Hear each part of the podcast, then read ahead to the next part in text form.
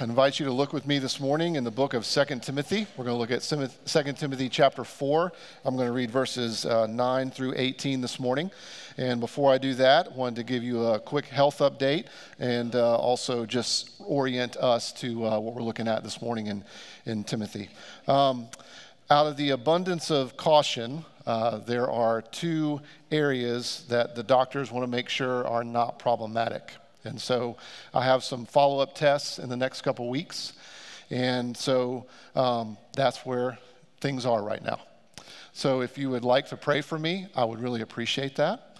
And I would ask that you would pray that my faith would grow as I have to wait because I don't like to wait. And so, again, I want to emphasize out of the abundance of caution, the doctors want to look at two areas and uh, make sure that there's nothing problematic. So that's where it is. Sound good? Not really, but at least you know, right? But I, I'm confident in my doctor, and I really appreciate him deeply. And so pray for me that my faith would grow. How about that? All right. This morning, as we look at 2 Timothy, I want to remind you that the Bible itself is not ultimately a textbook. The Bible is not a book that we study to get principles uh, and advice on how to live, so that ultimately, when we look at the Bible, we just think, oh, here's some tips on how to make my life better. The Bible is not ultimately or even fundamentally a textbook. The Bible is fundamentally a story. It's a story that has four parts. It's a story that is communicating relationship between God and human beings and the earth. And it is fundamentally not advice, it is news. It is an announcement of what is real and true. And so this morning, as we look at 2 Timothy, we're still in looking at the four part story of Scripture creation, rebellion, redemption, and restoration. And if you're thinking about Christianity or exploring Christianity, or, or maybe you've been in the church a long time, who knows? Just remember the four part story is how we understand reality. Most of us grew up in a two part story. Most of us were taught the Bible is just principles, but it's so much more than that. And I hope that you're learning that as we're, as we're taking our journey through the Bible together. So listen to this from 2 Timothy chapter 4, starting in verse 9. Timothy, uh, uh, excuse me, Paul says to Timothy, Do your best to come to me soon, for Demas, in love with this present world, has deserted me and gone to Thessalonica. Crescens has gone to Galatia, Titus to Dalmatia. Luke is alone with me. Get Mark and bring him with you, for he is very useful to me for ministry. Tychicus I have sent to Ephesus.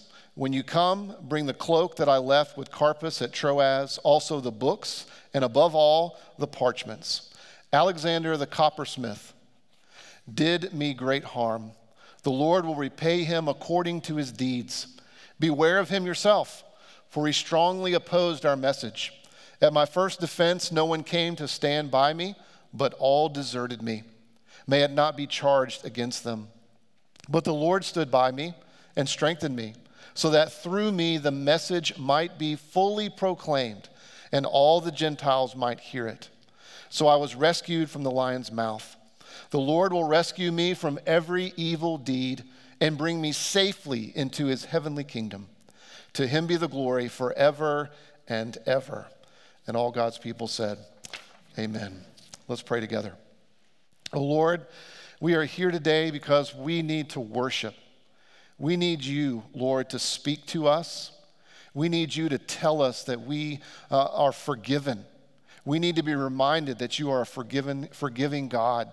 We need to be reminded, Jesus, that the way that we understand our joy and comfort in you is to recognize all that has been done for us and to be thankful. So, as we sit under your word today, Lord, would you please remind us again and again and again that we're not here to get tips on how to live a better life.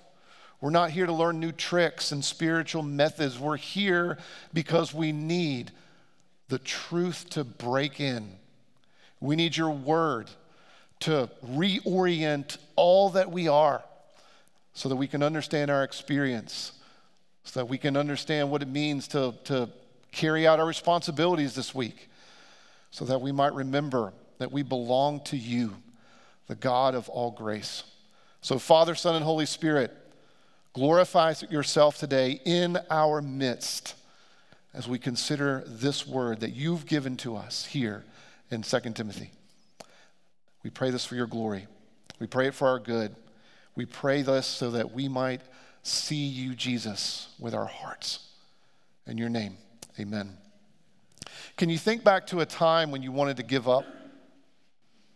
Anything happened this past week where you just thought, I just, I just need to give up? Now, I'm sure that there may be some of you out here who are like, no, I've never given up on anything. And you need to know that there are some things you need to give up. There are some times where you actually need to wave the white flag and surrender. That's true. But how many times do we want to give up when the challenge is just too great or it's just going on too long and it's really the truth that we shouldn't give up? You know, we, we live during a time in which everything, in which we expect ease, in which we expect comfort in which we expect things to just go the way that we want. And I want you to understand that all of us need to grow in endurance. And the four part story, this is the point today. The four part story enables us to endure. And we get to look at that together in 2 Timothy chapter 4. That's the point. This is what I want you to take out these doors and take into your heart and take into your workplace, your homes, your neighborhoods, whatever you're doing. I want you to see this week that the four part story enables us to endure. That's the takeaway from 2 Timothy 4. We got four stops along our journey. The first one is time is limited, the second is feeling alone. The third is we should be more concerned about the gospel than our own personal hurt. And lastly, there's more. Now, if you didn't get those down, you like to take notes, I'm going to say them again, so don't worry. But the point is, four part story enables us to endure. So let's start in our journey and make our first stop. Time is limited. When Paul writes this, let me tell you where he is jail. He's in a Roman prison. And to give you a real description of what that's like, I want you to imagine a shallow well, and he's in it. He's in this basically hole in the ground. He's got light from above, but he doesn't have a lot of room to move around. And he's writing these words from a Roman prison. And not only that, if you have a copy of the scriptures, you can look at a few verses before verse 9 where we started. And you'll see Paul say this about his own experience right now as he's writing this to Timothy. He says, I have been poured out like a drink offering. He's like, My time is short. I, I've finished the race. I've run really hard. I've endured. It's been difficult. He's writing from a place in which he knows that his time is limited. He's writing from a place in which he knows he doesn't have a lot of time left. And he's tired and he's weary. And it's not long from when he writes these words that we find out that Paul was ultimately executed by the Roman government. More than likely, Paul was beheaded.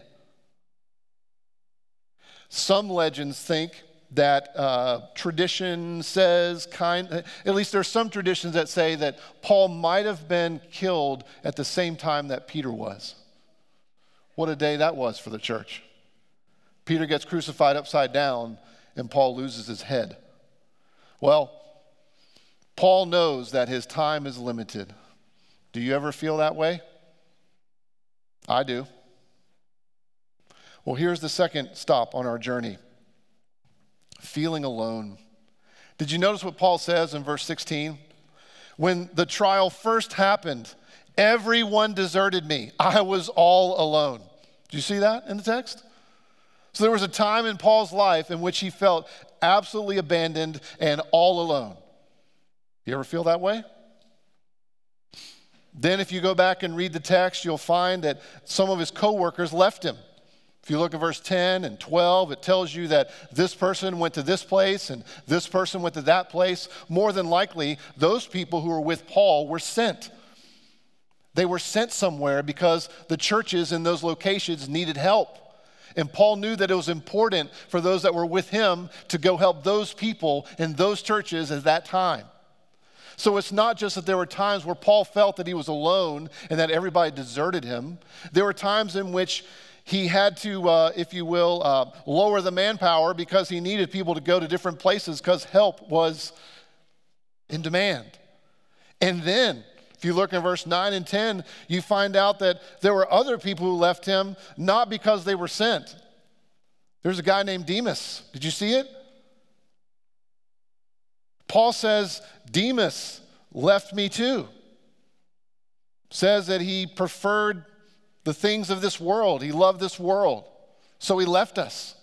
If you read other parts of the New Testament, you find out that Demas was actually a really close worker with Paul. They were close, they were friends, they did a lot of things together. They traveled together, they planted churches, they helped serve the church together. And now Paul is saying, at the end of his life, Paul's saying, when he knows he's about to die, Demas, he left me. And this is not saying that Paul thinks that he um, left the faith and denied the faith. No, it says very personally, he deserted me. You see that? He had a close friend, and this friend left him. And he left him because he cared more about the things of this world than he did about the kingdom. He's saying deep down in Demas's heart of hearts, he preferred to be comfortable and he, he preferred to pursue the things of this world, the things that fade away, you know, all the materialistic stuff that oftentimes we have to have and want to have. He was saying that Demas, he didn't leave the faith, he just started prioritizing things. He started living more for his comfort.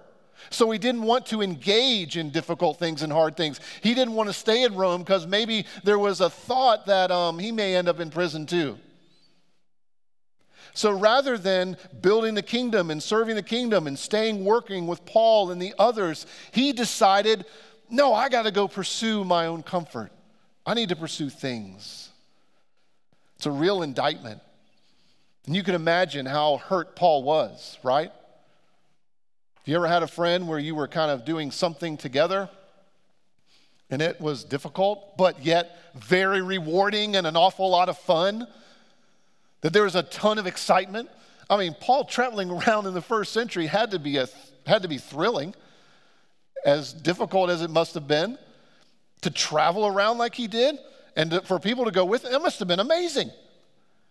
And here he is, having had amazing experiences with Demas, and no doubt Demas had some really good experiences. At some point in his life, he just made the switch into where he just he just wanted to be more comfortable. He didn't want to pursue the kingdom anymore. He didn't want to get caught up in all that. It was just too hard. You can imagine how that must have made Paul feel, you know? he felt alone. And if you look in the text, it also says, but right now, Luke is with him. You see that in the text? Luke alone is with me. Now, Luke and Paul were really good friends. You know, Luke was the guy that uh, was the doctor. And if you know more about Paul, you know that he had some physical maladies and problems. But Luke was with him. In other words, it's not just that Paul and Luke were friends, it's that Luke probably cared for Paul medically. It, it, it's not only that, but several weeks ago, I don't expect you to remember this, but several weeks ago, we looked at Acts 20, where Paul was with the elders and the relationship that he had there. And at the end of that, at the end of chapter and in, at chapter 20 and into chapter 21, remember the Holy Spirit was telling Paul, you need to go to Jerusalem because there you're going to possibly be suffer, possibly suffer and be thrown in prison. And you remember in chapter 21, because Luke writes, the good doctor Luke writes the book of Acts, Luke says, we So Luke was even willing to go with Paul with even the threat that there may be prison or persecution. Luke and Paul were really, really close. So just because other people weren't there doesn't mean that Paul was minimizing his friendship with Luke. But if you get into this and see what's going on, you can understand that Paul felt alone. There were times when all deserted him. There were other times where he had to send people away. There were times where people preferred their own comfort than to serve the kingdom. And there were times where Luke was with him, ministering to him, being a friend to him, helping him as they were serving the Lord together. I wonder if you ever feel alone. You ever lonely? You ever had someone desert you? You ever get to the point in your life where you feel like, oh man, everyone has left me? My own family doesn't even care for me. Ever had that go on? My hunch is that there are some of you that have never been alone. You're always doing something, you're always with people, you're always wanting to be with someone. You never are alone. And my hunch is because of that, you may not even know who you really are. Because you don't take the time to think about who you are and what's going on. Because you like being with people all the time and never want to be alone. Others of you, being alone sounds like heaven on earth. And you can't wait for your alone time to do whatever you do flip, screen, who, who knows, whatever it is, read, walk, hunt, whatever, where you love being alone. And my hunch is that those of you that love being alone at times minimize the responsibility of building community and of entering into friendships with other people because you prefer to be alone all the time. And you see, God made us such that there would be times which we are alone. And God made us with the responsibility to build community. There were times where Jesus was alone intentionally. That's important. And make no mistake about it, Jesus left heaven and came here to build community. That was hard. To enter into relationships with people and to be a friend to people, not to live his life as if everybody had to be his friend, but he lived his life as if he was going to try to be a friend to others. So I need you to understand that the four part story enables us to feel alone. You can do it. For those of you who don't like to be alone, it's okay for you to be alone. For those of you that want to be alone all the time, yes, there are times where you should be alone, but check yourself. Are you being a friend to others? Are you entering into difficult things with other people because you care? Not because you hope to get something back. Well, Jesus knew what it was like to be alone, didn't he? This experience that Paul has, an experience that we share with Paul, the feeling of alone, Jesus knows what it's like to be alone. Paul says, Everyone deserted me. Man, that was almost 100% literally true. We'll get to that in a little bit. But do you know who literally was deserted by everybody? His name is Jesus. He was even forsaken by his Father so that we would never be. But Jesus knew what it was like to be alone.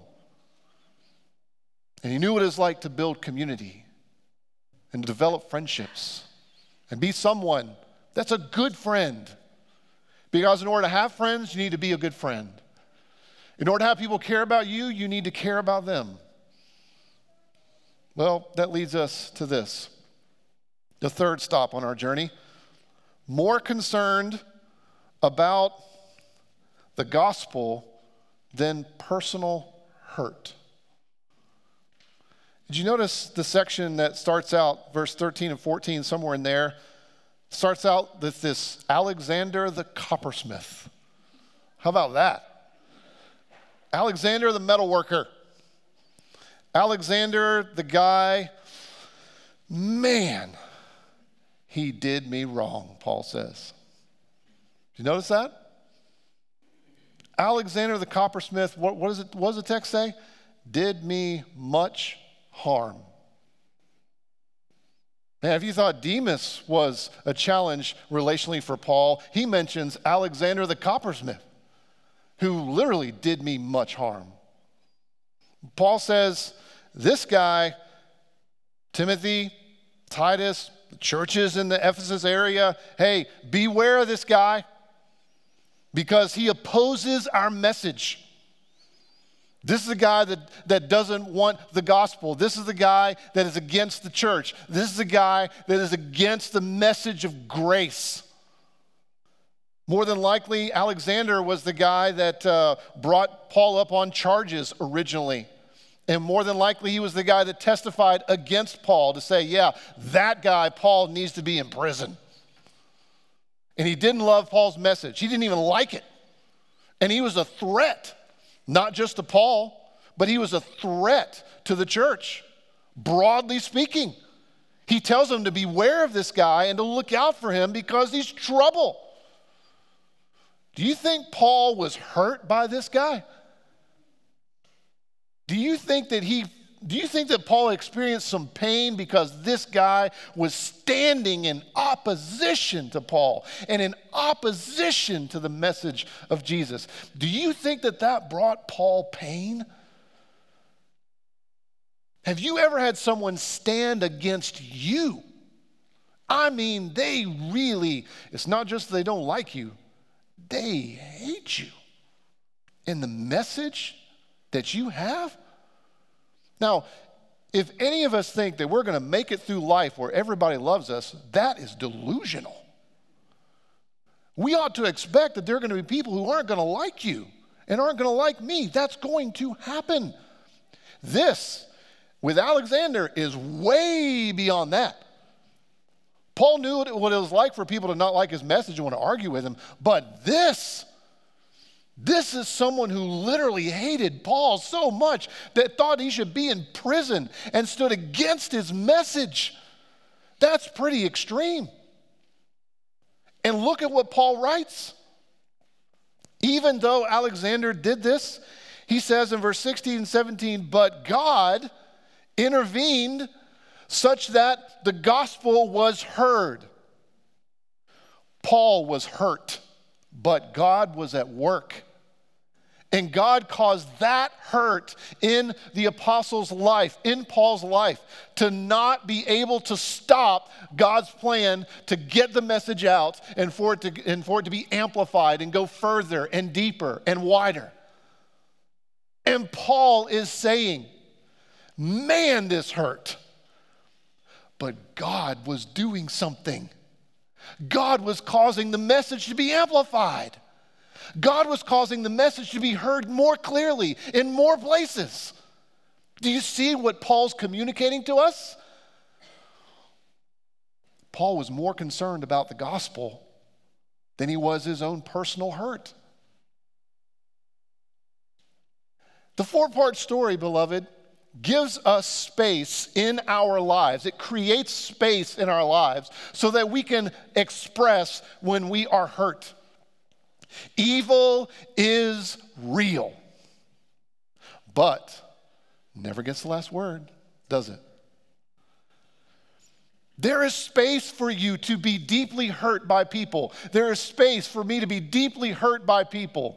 And at the same time, I can say, that hurts. That's wrong. You should not do this. This is unbelievably bad. It's wrong. It's evil. And see the gospel and God working through it. So, if you've ever been taught Christianity is this mentality that you put on where uh, everything's going to be great and you're never going to get hurt and everything's just wonderful, whoa, that is not the way it is. But Christianity creates a space where we can say, Man, I've been deeply hurt, but by God's grace, we can see that He works through it so that the gospel grows and deepens, oftentimes in our own lives, the, uh, the ones who are hurt, even in us. You see, what's going on here is can you think about a time when you've been hurt? Can you think about a time in which you could see the gospel work through that hurt and pain? You see, the four part story not only gives us space to, uh, to say and express that we've been hurt and also see the gospel grow in it, the four part story is what changes the dial of our heart from being centered on self and it shifts that dial to where we start thinking about what God is doing in the midst even of our pain. This whole story of Scripture is telling us that God changes us so that we're not obsessing over self. Even though we can say, like Paul, man, this hurts. But God caused something great to happen in the midst of it. And do you notice even what Paul adds here? Lord, don't hold this against them. Did you notice those words? Verse 16? Lord, don't hold this against them. You know why the Apostle Paul could say that, right?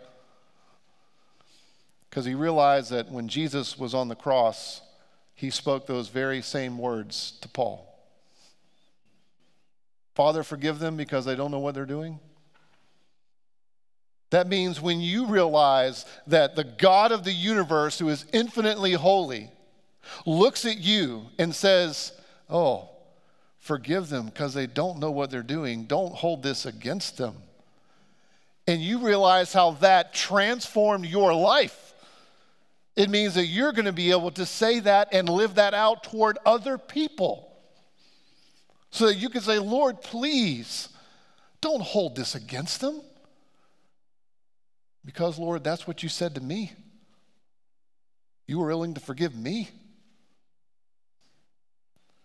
You see, those words that Paul says here are just the echo. Just a few decades ago, that Jesus spoke himself. Well, that leads us to our fourth stop. There's more because now we need to try to connect all these things together. You've gotten the sense, I hope, that time is limited. I hope you've gotten the sense that you can feel alone. I hope you've gotten the sense that there's space for you to know that you're going to be hurt, but that you can value and be more concerned about the gospel going forward, even than your own hurt. But you need to see how all this fits together and it all makes sense. You need to see that there's more here. the first thing is this if you look in verse 17, when Paul felt alone and deserted, what does it say? The Lord was with me. The Lord strengthened me.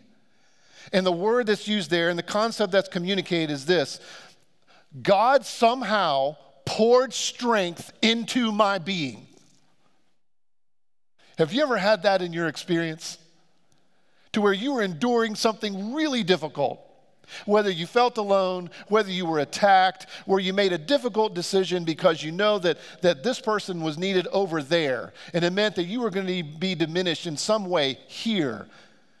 Have you ever felt any of that stuff? And then in the midst of it, realize, oh, God is with me, and God pours strength into your soul. Oftentimes that comes out in this kind of way. You have a sense of peace that your circumstances do not indicate should be there. The Holy Spirit reminds your heart and your mind of what is most true, which can take an infinite number of expressions. You have a fresh sense that God loves you. You have a fresh sense that He won't leave you. You have a fresh sense of what is true about who He is, even when you're feeling awfully puny and fragile that there's this otherworldly sense of, oh, something much bigger is going on here than how I feel at this exact moment. And you cling to what is most true rather than how you feel in the exact moment when you feel puny and small and fragile. God pours strength into his people, and we experience that. Times when we feel alone or rejected or deserted or hurt, God ministers to us and pours things into our life that we can't find anywhere else. Well, there's also something more here. Look at what he says about Alexander. Says God will take care of him. And let me tell you, I don't think Paul means that in a passive aggressive sense. I don't think Paul means it either as a statement of revenge. I really don't. By the way, you know how we as Christians say things passive aggressively when we get in arguments? You ever had somebody say this to you? You get upset with somebody, somebody's upset with you, and at the end they're like, We'll pray for you. You felt that, haven't you? You felt the passive aggressiveness of that.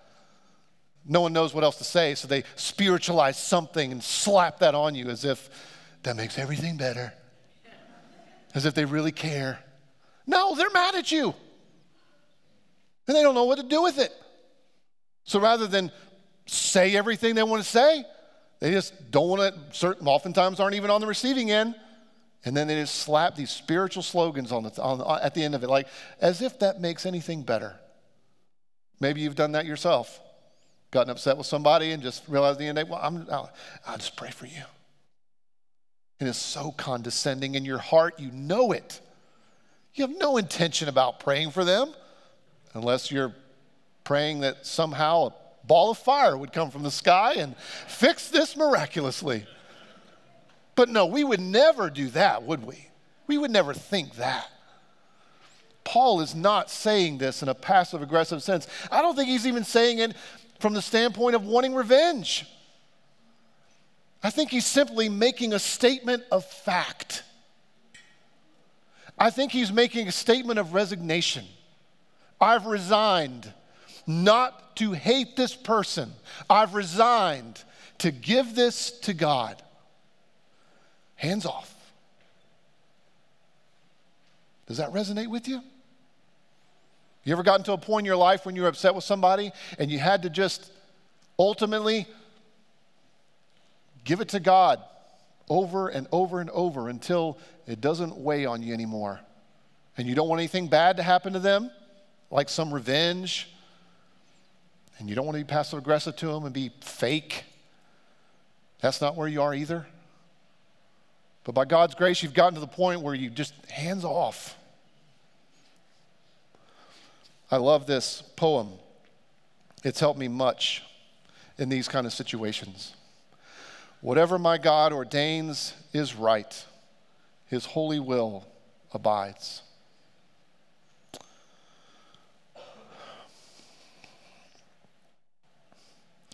I will follow wherever he guides.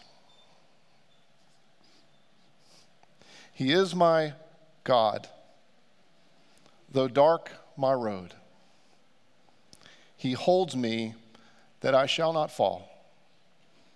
And so to him I leave it all. Well, there's more. Did you notice what Paul says here to start off? There's more work to be done. Here he is in prison. Here he is feeling and writing about everything that he's experienced the abandonment, the hurt, the loss, the struggle. And look what he says to start verse 9 Timothy, come quickly. No doubt he means that because I don't have much time left. But he says, Get here quickly. And if you look in verse 13, he says, And I need you to bring me some things my cloak, books, and the parchments. Did you notice that? And if you read down to verse 21, he says, Winter's coming. Well, when you're in a dungeon, and you're old, um, it's good to have a cloak. It's good to have a blanket. It's good to have a parka. It's good to have a jacket. That's what he wants. And then he says, Bring me books. Why in the world would Paul say, Bring me books? Because he's interested in continuing to learn and study and grow. And he even tells Timothy, Come quickly, and um, if you would, please bring Mark. Did you notice that in the text? Bring Mark. Paul and Mark worked together as well. And then they had this sharp disagreement. And Mark went one way and Paul went another. And here Paul is at the end of his life. And he's saying, Bring Mark. Because their relationship has been restored. Now, when you start putting all these things together, do you see the team that's being assembled near Paul? You got Paul, you got Timothy, you got Mark, and you got Luke. How about that? And Paul says, Don't just bring my jacket, don't just bring my books, but above all, bring me the parchments. What in the world is that? Well, let me tell you real quick nobody really knows. People have written dissertations on this, nobody really knows. And so there's no reason for us to get crazy and go wild on this, but we're going to get a little loose. And we're going to use our imaginations. This is like one of those moments. I, this, this moment here where we're thinking about who's gathered around Paul is um, whether you've seen this documentary or not is somewhat immaterial. This is like the moment in the documentary Air that's about Michael Jordan. Do you remember this? Have you watched this? By the way, I'm using this because everyone's heard of Michael Jordan. Well, there's this moment in which the company Nike, which at the time was uh, rather insignificant, surprising, right? In which they wanted Jordan to sign and be sponsored by them. And there was this moment in which one of the representatives from Nike said to Michael and his parents, Michael, you are going to be great. And when you become great, everyone is going to tear you down. Michael, we want you to walk in these shoes not because you need to have more meaning added to your life, but we do. And if you know anything about basketball, the NBA, Michael Jordan, or Nike, the rest is history. That moment was the moment in which basketball would never be the same, the NBA would never be the same, Michael would never be the same, and Nike would never be the same. And this moment here with Paul and Luke and Mark and Timothy, where they're gathered around looking at the parchments, which more than likely, just think about what that could be. You got Paul getting ready to die, leaving Timothy, more or less the oversight of all kinds of church plants. Luke, that writes both volumes, the Gospel of Luke and Acts itself. Mark, who is a close companion of Peter, it is not outside the realm of obvious, obvious possibility to think that this was the moment that most of the New Testament was mapped out. In which these men are together and they're thinking about the parchments, which was a leather document that probably, this is not super speculative, this is fairly obvious, probably had the sayings of Jesus there. And they were gathering around thinking about the life of Jesus together and what would happen. And that was the moment that God was using to ultimately change the world so that we could have a copy of the scriptures and understand who God is and what He said, in particular, who Jesus is and how that will be recorded for us. It's that moment that's amazing. It's amazing. And it's right there for us to see what God was doing. And that leads us to the last thing under there's more. Everything that God told Paul when he became a follower of Christ had come true. When Paul first became a follower of Jesus, he said, This man is going to go and proclaim the truth to the world, and he is going to suffer many things for my sake. And what does Paul say here in verse 18? Look at it. His hope is in God, who will deliver him from every evil deed and bring him safely into heavenly kingdom. Everything that God told Paul, the moment he was changed forever and transformed, had come true. And this little phrase that he uses here in 18, about God delivering him from every evil deed and bringing him safely to his heavenly kingdom is what Paul expresses in other places in 1st and 2nd Timothy.